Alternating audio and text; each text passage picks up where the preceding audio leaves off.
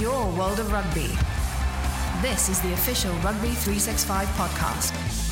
Welcome to this week's edition of Rugby 365's podcast. I'm your host, Jan de Koning, and right here in the studio with me, Loffie Eloff. Eugene, welcome to the studio, and thank you for traveling all the way from Paarl. Uh, I, I know you don't feel so well, but uh, apparently the doctors are better in Cape Town. Yes, I don't think uh, it's that I'm not feeling well. I'm actually feeling on top of the world.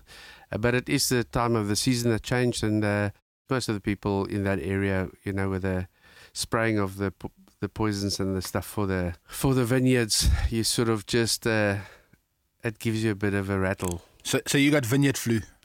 I wish if I had, it would have been better. But um, I'm feeling on top of the world, and uh, I mean, we're going into the most exciting time of the World Cup, and there's a buzz in the in our country, and I'm sure there's a buzz in the world.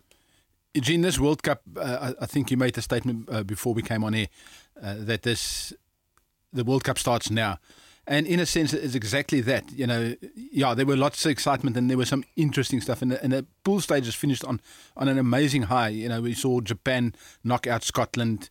And, and we know there's this ongoing fight between Scotland and World Rugby about threats of lawsuits. And, and there's all sorts of drama. And, and, and we know Eben Etzebeth had taken the HRC to court. And, and there's all sorts of off field drama that's going on. But I think the, the real excitement right now and, and I think that's the, the, the side shows are being pushed to the background, and we can concentrate and, and, and talk a bit about rugby. And, uh, and you know, it's, it's so much easier to talk about rugby because there's so much interesting rugby to to talk about, especially the, the way the, the pool stage is finished. You know, uh, as expected, New Zealand won and uh, one South Africa two. You know, Japan one Ireland two. That's that's probably the, the, the only real surprise in, in the pool stages. You know, uh, Wales finished ahead of Australia, England f- finished ahead of France. Yes, Jan, that there are no surprises. I think the surprises are going to start uh, coming this weekend. I think there will be an upset or two. Uh, and just again, going back to the, the off the field um, politics and whining and whinging, um, it, it, it, that's, it's part of the parcel. Unfortunately, you will always have that. And, and Jan, as a journalist and me as a coach, know sometimes in emotions you say something, you mean something else, and the media will, they, they need to sell their paper or their story and they might change it. Um, I could not see, uh, first of all, uh, that Italy, uh, that their their captain complained about New Zealand's game that that was that was just um, cancelled. Uh, I don't think it's that they thought that they can beat New Zealand. I th- just think it's a big, proud moment for the Italians to to play against New Zealand. So uh, I guess that's a disappointment. But th- uh, you have to look at the bottom line. Uh, there is a, a, hazard in weather. And dangerous hazard, and uh, one should look beyond that. It's uh, it's not worthwhile, you know, playing all these games when the players and people's lives are at risk. So, um, getting to Scotland uh, after watching them play, uh, I, I, just think Scotland have not found their rhythm and and uh, and their pattern again. And uh, I'm, I'm, pretty sure this thing's just gonna die out very quietly because. Um, it's it's really nitty gritty stuff that they just want to take to court and take to higher levels and so on. Eugene, two things for me. I'm I'm just happy that Scotland were knocked out on the field. So so like you say, all all, all the off field, all the side side shows and the drama uh, can be put aside. I'm sure there will be fallout. Uh, World Rugby will take a stance, and, and they like to flex their muscles. So so for me, that's the, that's the the one thing. I'm just glad that Japan managed to beat them on the field of play in a proper manner. So there's no doubt about the fact that Japan was a better team and they deserve to go through as the best team in that pool number one unbeaten in, in, in that pool. The other thing about Sergio Parisse, the Italian captain, I, I think his disappointment is that was going to be his last game, and he wanted to finish his career. He'd always planned to finish his career against New Zealand.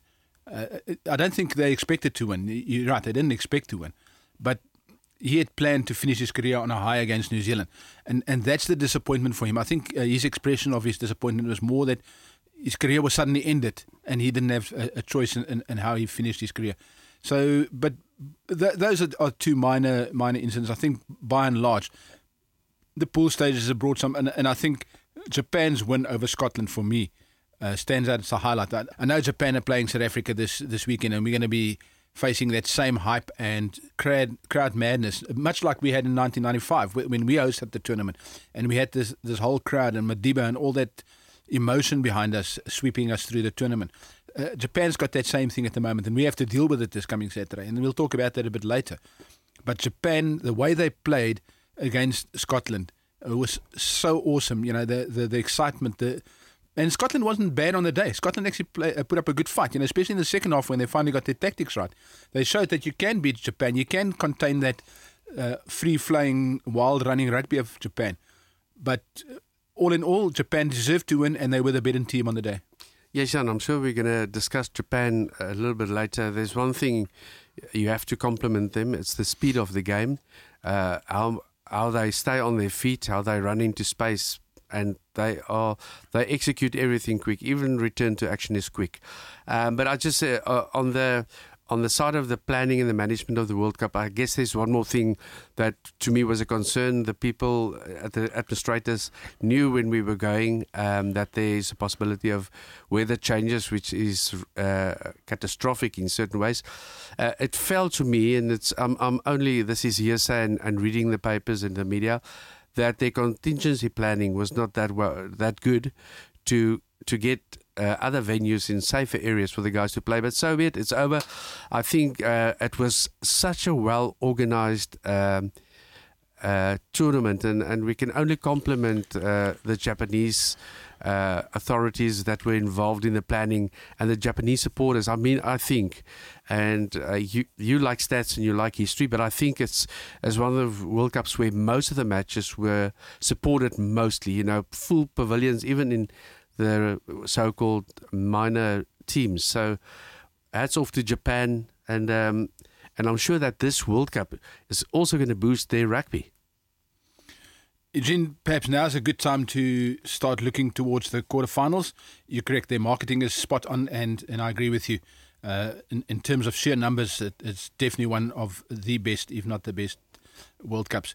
But uh, we've got on standby one of our regular contributors and, and, a good old friend of, of the podcast, uh, Geraint Powell from Wales. And he's going to chat to us, seeing as we've got uh, a, a, couple of Northern Hemisphere, or three Northern Hemisphere teams in the, in, in the morning session on Saturday. We got England, Australia, and New Zealand, Ireland in, in the Saturday matches. And then on Sunday, we got Wales, France, and Japan, South Africa. So I, I think let's chat to Grant and, and hear what he has to say about the, the, the quarterfinals, and then we'll analyse the matches and, and hear something from the coaches and, and also bring you some interviews with the coaches. But let's first go to Geraint and hear what he has to say. Geraint, thank you very, very much for joining us on Rugby 365 podcast again. It's always such a pleasure and an honour to have you. Thank you for the invite. Uh, as the World Cup is now heating up as we get to the quarterfinal stages. Indeed, as, as Loffy said earlier, uh, the, this is the real World Cup. I know th- there was some great stuff in the in the pool stages, but I think this is the real World Cup. You know, uh, the the top eight teams having a go at each other in, in the and it's now do or die. I mean, one one slip up, you don't get any second chances. Yeah, no, that's exactly the point, especially with the, you know, the strength of rugby test teams across the board. I mean, Scotland, Italy, and Argentina didn't make the quarter final, but uh, perhaps other than that, now it's been great watching the host team Japan set things alight. And uh, but now we're down to the business end of the tournament. I think the significant part for me is the fact that uh, the teams ranked one to eight in the world on the current rankings one to eight in the world, the top eight ranked teams are in the quarterfinals. Uh, unlike some, uh, some previous World Cups where there were major upsets. I mean, Japan is there. They not, not only top their pool, but they are there as, as ranked seventh in the world at the moment. Yes, no, it's uh, um, there's been no, there's been a, there's been no mess, there's no been no messing about. Um, the teams you expected to make it um, have, have, pretty much been there. And as you say regarding Japan, um, that's no fluke. They they put aside uh, Ireland and Scotland on the way to the quarterfinals. Well, Geraint, I think uh, if we start at the top end, I, I know you want to get cracking on the on the Wales France game, and, and we can perhaps that, leave that one for last for you. Uh, but if we start at the top end, the you, you, want to run us through your view on on how you see the the quarterfinals pan out this coming set weekend. Yeah, um, yeah, certainly. Um, well, the first quarter final is England um, and Australia. Obviously, Australia have a fantastic record for uh, peaking at World Cups and coming good. But uh, on this one, I do believe that England will just steamroll them and will be um, too strong for them up front. And the, um, the Wallabies uh, unlikely on recent form to be able to contain that England pack. Um, like all predictions, it may come back to haunt me. I think England could probably have done with that hard match um, against France that was cancelled, and I suspect France needed it even more than England. But the first, the first quarter final. I'd be surprised if um, if that isn't an England an England um, win.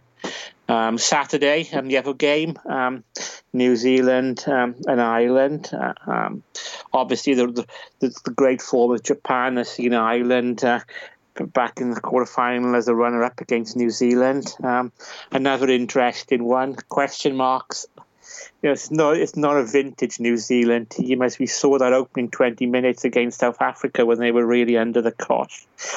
Um, you'd expect New Zealand on paper um, to win, but Ireland has shown in recent years um, they can beat um, New Zealand. Ireland themselves have been misfiring, but with a meticulous, um, meticulous coach like um, Joe Schmidt, you'd think there's going to be one very good game in them, and you know they they have got the sort of yeah, men on the mental side. They have beaten New Zealand twice in recent years. Perhaps Nigel Owens as referee tends to be a more fluid game, and that makes that may suit New Zealand. But I'd be surprised if that top half of the draw is anything other than an England versus New Zealand um, semi-final. Um, your thoughts, gents? Yeah, I, I think the, for, for me the, the the key there uh, England's forwards are just too good. Australia, uh, I don't think they've got the pack. They, they've they've got creativity, and, and when they get on a roll, they they pretty okay. But I, I don't think Australia's shown me anything that uh, will scare England. England's been slowly uh, working their way through, and, and Australia they they've got too many problems. I mean, if Kurtley Beale is out, we we won't know until after the podcast goes live. But uh, I suspect if they without Kurtley Beale, they're going to be even even more trouble and they've got no punch in their back line. Uh, New Zealand, yeah, they, I, I, think their only problem might be that their only real game in this World Cup has been South Africa. Uh, they've had some easy, and they played most of their fringe players. Uh, they, they would have given their A team a run against Italy, but the game was called off. So I think they might be a bit uh, underdone going into the uh, semi final, uh, quarterfinals. Yeah, no, I, I think we're on the same wavelength there. As for the the, the next day, um, obviously, I'll, I'll, I'll, I'll look at, um, I'll break the order and look at Japan, South Africa first, and maybe finish on my beloved Wales last. But uh, with that one, I think obviously a nice rematch um, and finish business from the last World Cup. And obviously, I think South Africa know what they need to do against um, Jamie Joseph's uh, offloading Japanese. It's just going to be a question of you know, precision and overpowering them up front. Um, um, so I, would be astonished if the, the Springboks can't do that, um, despite some of the wonderful rugby that uh, um, that uh, it um, the host nation Japan has been playing. Um, the Springboks are well and truly on notice, and I you know I would expect the Springboks to slow the game down and overpower um, Japan. Your thoughts? Yeah, uh, I, I think. Uh, uh, shutting them down, I think the, the Springboks are uh, most likely going to play a, a, power game and controlling yeah. possession. I, th- I, think in, in that World Cup, in that warm up game they played, they, they showed how they want to play against Japan, and I think uh, you'll see something pretty similar to that uh, warm up game where the Springboks just overpower J- J- the Japan pack and control possession and territory. Uh, you know, yeah. as much as Japan like to run around, uh, you can't do it for yeah. 80 minutes from your own 22. No, no, exactly. Just draw, put, drive Japan back into the corners and literally bludgeon your way over. That's that's the way for a team like South Africa to beat a team like Japan. As much as the romantics will be supporting the underdog host nation Japan, um, I would expect the Springboks just to uh, be clinical and just uh, um, grind them down. Well, now, now's your chance, Geraint. Uh, have a full go at the Froggies. Ah, it's, it's very difficult to talk about uh, the Froggies without the, sort of any, interview just becoming a succession of cliches about which team turns up on the day and how are it how are France getting on in training and with all the rumours of you know for fallouts in the camp and the senior players taking over the team. So it's classic France. It's classic cliches. It's a classic World Cup on their day, and we all know how difficult um, France can be.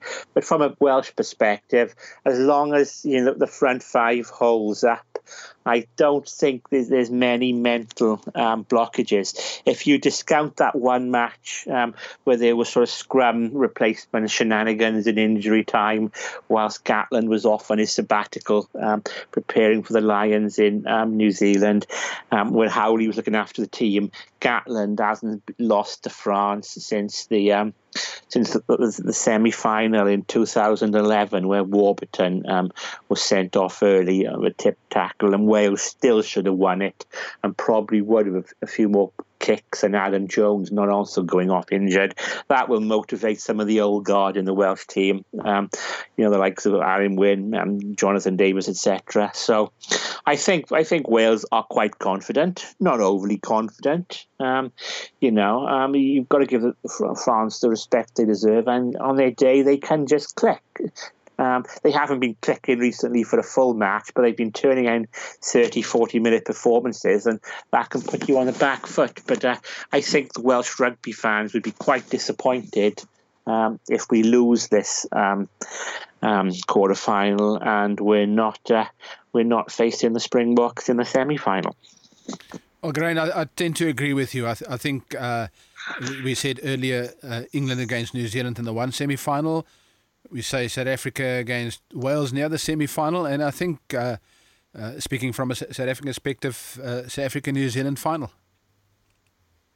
Oh, I think I think I think that I think that'd be the dream final for the uh, for South African rugby fans. That takes you back to the uh, to the the olden days before the rise of Australia, where sort of uh, the All Blacks and the Springboks was the clash of the superpowers. So I can imagine why uh, South Africa would like um, would like that final, and uh, it, it, it it could well happen. Um, but obviously, I think you know, Wales and England may have something to say about that. yeah, I, I, agree with you, Geraint. It's uh, we, we know, what, as the saying goes, uh, don't put the cart before the horse. Yeah, exactly. I mean, yes, as you joked to me last time, you know, sort of, uh, and if that happens, well, you know, New Zealand have got to beat South Africa twice, whereas the Springboks have only got to beat New Zealand once, and that's the reality of it. The Springboks will have seen, you know, what New Zealand's vulnerabilities are. And they have shown vulnerabilities. I think even if they beat Ireland and England, I think the Springbok coaching team would see more uh, more frailties up front because so far um, New Zealand. Um, um, are underdone. But if New Zealand have got to play Ireland and England in uh, successive weekends and get to the final, they won't be underdone by the final itself. Well, Geraint, thank you very, very much again. Uh, it's, it's like I said, it's such a pleasure to have you and, and have your insights on, on the podcast. And perhaps we we chat again sometime in the, down the road, maybe the semi-finals or the final. Oh no, thank you. It's it's it's always always nice chatting, and uh, we have four Titanic clashes to look forward to this weekend. Eugene, there we have it. I, I think uh, Geraint's got some interesting views. Uh, one or two places where we might differ, but I, I think by and large, if, if we look at the the individual matches, uh, I, I think I tend to agree with him, but uh, perhaps you disagree with him that England's just too powerful for Australia. Yes, Jan. Um, it was so great listening to him. He's such a gentleman, and he's got so much knowledge and passion for the game. Um, and I, I guess uh, to to start with the the Welsh French game, and he touched on it briefly. Um, if you look at the history of the French side or the Frenchies. Uh, when they look down and out in disarray, they are so dangerous. So, with all the off the field problems had with their coach, uh, motion of distrust, and their coach sending a player back to, to France, it seems that, that it's things are not well in that camp. And you know, when things are not well in the camp, players play for each other. And they are going to be the danger. If you look at the statistics and you look at the history of these two teams the past few years and the build up to the World Cup, uh, Wales should actually win it pretty comfortably. But as I mentioned, France is one of those teams. If they arrive on the day, uh, they will be very difficult. And uh, I agree with, with, with his predictions. But Jan, if there's one I'm not sure about, uh, I think France can cause an upset, and that will be upset if they win Wales. It'll be a surprise upset. Um, talking about England and Australia, um, as we've discussed numerous times, uh, Australia have really improved. Has got something right. Um, but England is just such a well composed, balanced side. Uh, Eddie Jones and, and, Mitch, I think, have got their, their work cut out. Eddie knows the approach of Cheika and the Australians. Uh, and, I, and I think um, Australia would prefer having a quick, open game. And uh, my prediction is England is going to slow it down they're going to play a boring game and do what they always do slow poison, take their kicks for points, and uh, before you get it, um, they're going to be ahead. I, I cannot see Australia beating them. With the other two matches, I agree, and we're going to talk about it now. I agree with your guys' predictions. Eugene, now's a good time perhaps to listen to what uh, Wallaby coach, colourful Wallaby coach Michael Cheika has to say uh, on facing England in the quarterfinal, and his team's lost to Wales in the pool stages. So let's let's go straight to Michael Cheika and, and hear what he has to say. Oh, it's just about being ready, you know. We're, we're, we'll be ready. There's no doubt about that. We'll be uh, precise in what we need to do. We'll be physically ready, and we'll be ready to get the job done. Uh, you know, I'm not sure what the, the, the, step up is in to answer the question. I don't want to not answer the question I'm not sure what the step up is. We'll see on Saturday, but we'll be ready for it, whatever it is. I'm just a believer. Call me a sucker. Believe in my lads, and you know, I know. Um, I know other people, like the, the, there's other people that won't give us much of a chance. But I believe that when you do believe in yourself, you're much closer to being able to create history. You know, when you believe in what your team, Nick, in what they can bring on the field, all the different players, then you're closer than you are to ever before to make history, you know, and that's what we're going to need to do. Why do you think the Wallabies have struggled in the last three or four years against Mate, I think it's irrelevant, really. Like, um, you only have to. me going, like, there is reasons, obviously, I'm not trying to avoid it, but well, why go back and talk about all those games? Well, what are they? I talked about those games in those press conferences after those games, and then they're done with, and we're on to the next thing. Mate, looking backwards only going to give you a sore neck. We got, we got um, we've got opportunities this week, and we're going to take them. Yes, uh, it's the it's actually the best comments I've heard Cheika make in a long time. You know, everything that happened previously is history, and nothing can change that. Um, they know they're in for a chance, and they're going to grab this chance. Uh, and I also agree with your with your previous remark about Kurtley Beale. Um, he's one of the X factors, you know, that can that can cause havoc and maybe pop up at certain places and times where you can uh, put them in a good position. Uh, uh the, although I predict that England's going to win it, um, Australia, if they can get ahead and get their noses up and their tails up, I'm pretty sure that they uh, they can keep England busy. But uh, um, to me, it's it's a it's a no brainer. Jan, if if we look if we look at the the New Zealand Ireland game. Um, I think New Zealand they might not be a, a, the team that they were according to to Geraint as well, but um, I think New Zealand in this case have got a bit of a besides that it's it is World Cup and it's a knockout base. I think they got a bit of history to fix when they lost against Ireland, uh, so maybe the emotions are going to be very high, and I think they're just going to overpower them from the be- from the beginning, and um, that's that's going to be an interesting match because Ireland have improved in the last match they played, and uh, as we all know, they pretty much were not even till a week ago sure whether we're going to be in the playoffs. So they that makes them dangerous, but I cannot see that they will um, that they that New Zealand will slip up against them. It's um, but it is rugby. Uh, I think New Zealand's going to win it comfortable. Eugene, just a bit of useless information. Uh, Ireland's won two of their last three matches against New Zealand. uh, not just in Washington, but also last year in Dublin. Uh, and uh, yeah, you know, they, they, they, like you say, they've got a bit of history against New Zealand. But I, I, I think uh, the, for me, uh, and I said it to, to, to Grant as well, I think the big problem for New Zealand is the fact that they last played a tough match against South Africa in the opening week of the World Cup. They've, they've had Canada and they've had Namibia, and they played their French players in those games. They, they and they, they lost the Italy game, which would have been their warm up game for the quarterfinals. And they had to uh, uh, use a practice. They they don't want to reveal. We'll, we'll go to Kieran Read now. He speaks about it, but they had to use a practice to to simulate match conditions and, and get their players conditioned for a quarterfinal. So that's that's the only weak, weakness. So let's listen to what Kieran Read has to say on facing Ireland and what they have learned from the 2011 and 2015 World Cup wins.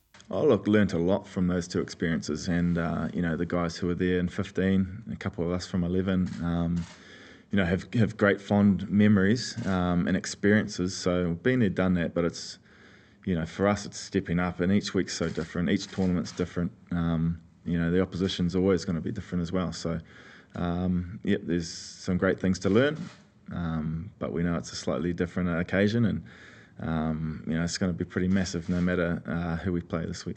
Kieran, can you talk about the uh, the match on uh, uh, or whatever you did on Friday? Can you give us an idea of uh, the suggestion was you know that you, you're going to have a pretty full on session. Um, there's this period where it can become slightly frustrating that you, you've not been able to get into any kind of rhythm. But what was it like on that Friday, and how big a, a session was that? Oh, look, it was, a, it was a big session for us training wise, but you know I'm not going to give away exactly what we did. Um, but you know it's really for us that we needed a hit out, physical hit out. Uh, we got that through our own training, um, and it was uh, yeah, it was fun. It was uh, exactly what we needed. We needed something like that. Um, and then today we've been at the gym and um, you know just setting ourselves up for the week ahead. So we're in a position that we're you know aside from something happening in the game quite uh, wrong for us, we would have been here this week. Um, and look, I think uh, you know we know that we're here now. It's it's pretty positive within the camp, and you know excited by what's ahead. You've had so much support from the Japanese fans. Would it be nice to avoid them in the quarterfinals just to still continue having the support from them?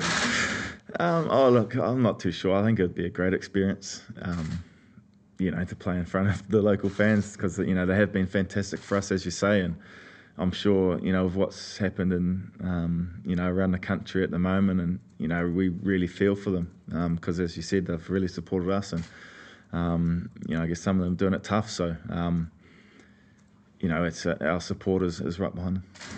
Kieran, you, you played all the two World Cups under Richie McCaw. What have you learned from him in playing great tournaments, leading with this, this game? Uh, yep. You know, I just, you know, I guess as a person he was, he was pretty driven. Um, you know, so there was nothing, he didn't really let anything come between him and, and what he wanted. So, um, yeah, learn a bit from that. Um, you know, and certainly, you know, how much mental capacity you need. Yes, uh, Captain Courageous, Kieran Read, um, just says the right things, uh, very composed. Uh, and Jan, you know, the fact that they're long break uh, is also for, to at advantage in the sense that they uh, plays with uh, Niggles get, uh, recover. They're going to be very fresh when they go onto this field. And you know what? You cannot le- you don't lose your your match skills, if I can call so, and your match fitness in two weeks.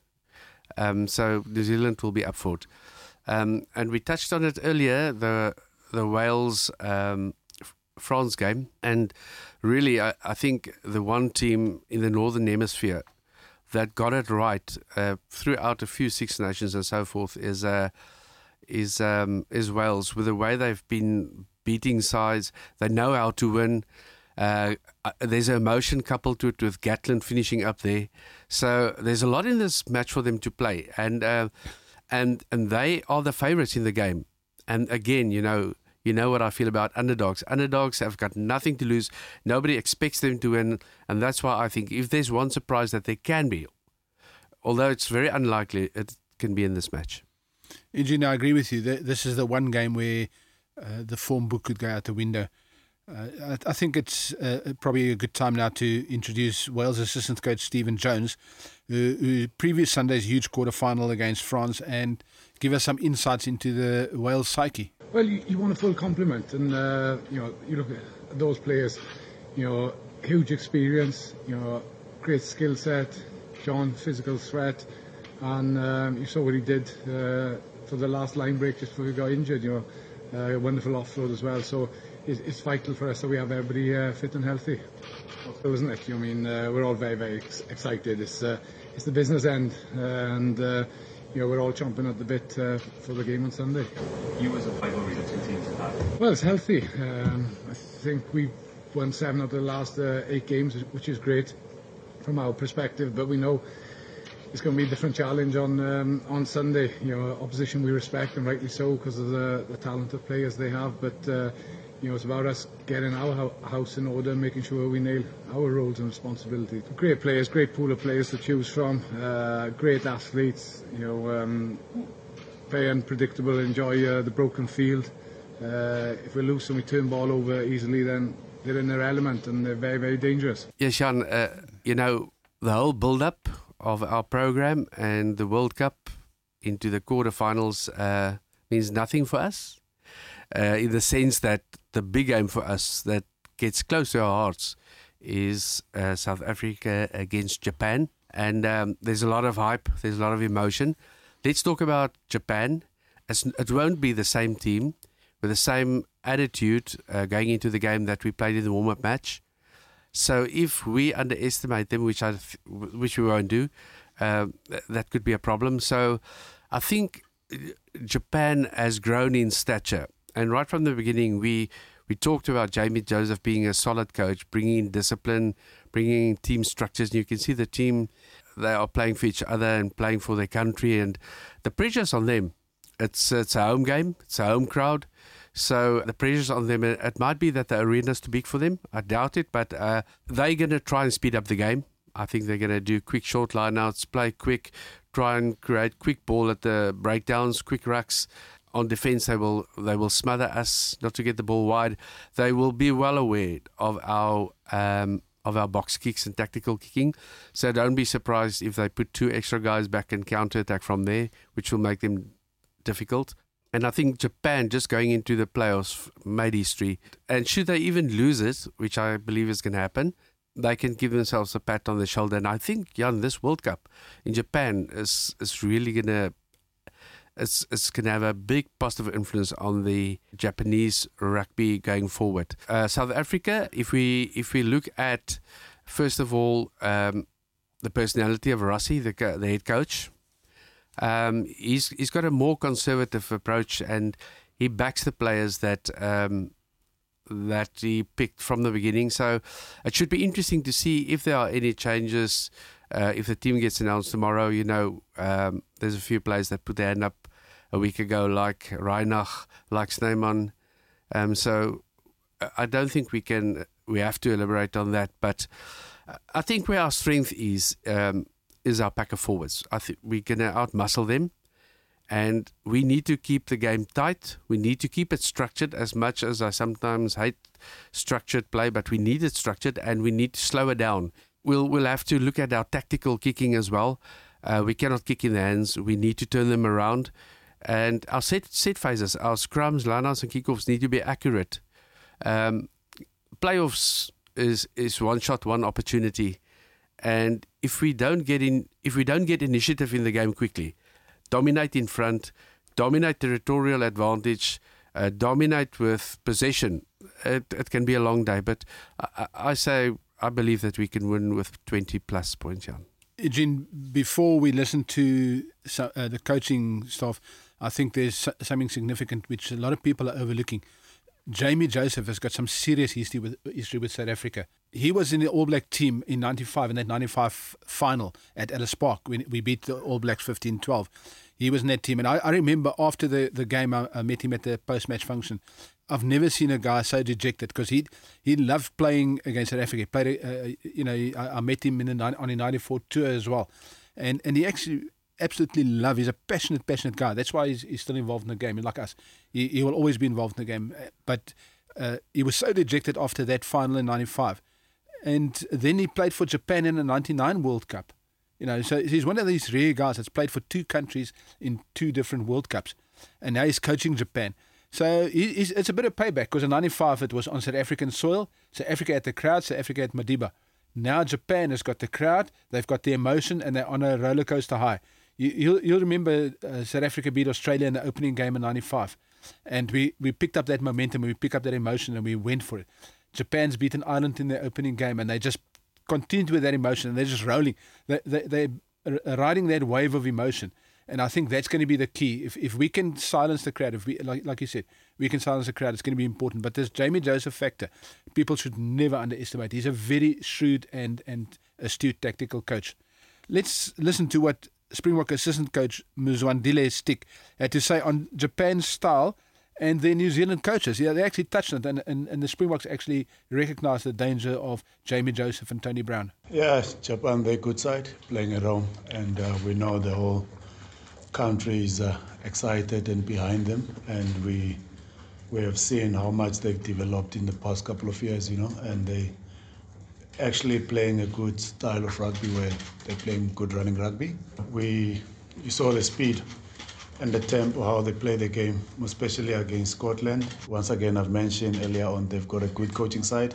So, irrespective of how we're going to come and play against them, we know that they will be able to keep up with it and also be able to manage that game. Uh, if we decide on a day to to keep the ball in hand, or if we decide on the day to, to, to kick the ball. If you look at the background when it comes to their coaching staff, uh, they've got uh, some uh, New Zealand coaches in that system with Tony Brown. Uh, we know when it comes to New Zealanders with their philosophy about the game and putting ball in true hands. So that is probably something that we we can expect something close to to how the All Blacks are playing. And then, but I have to mention to me when I'm watching them, they remind me of Argentina.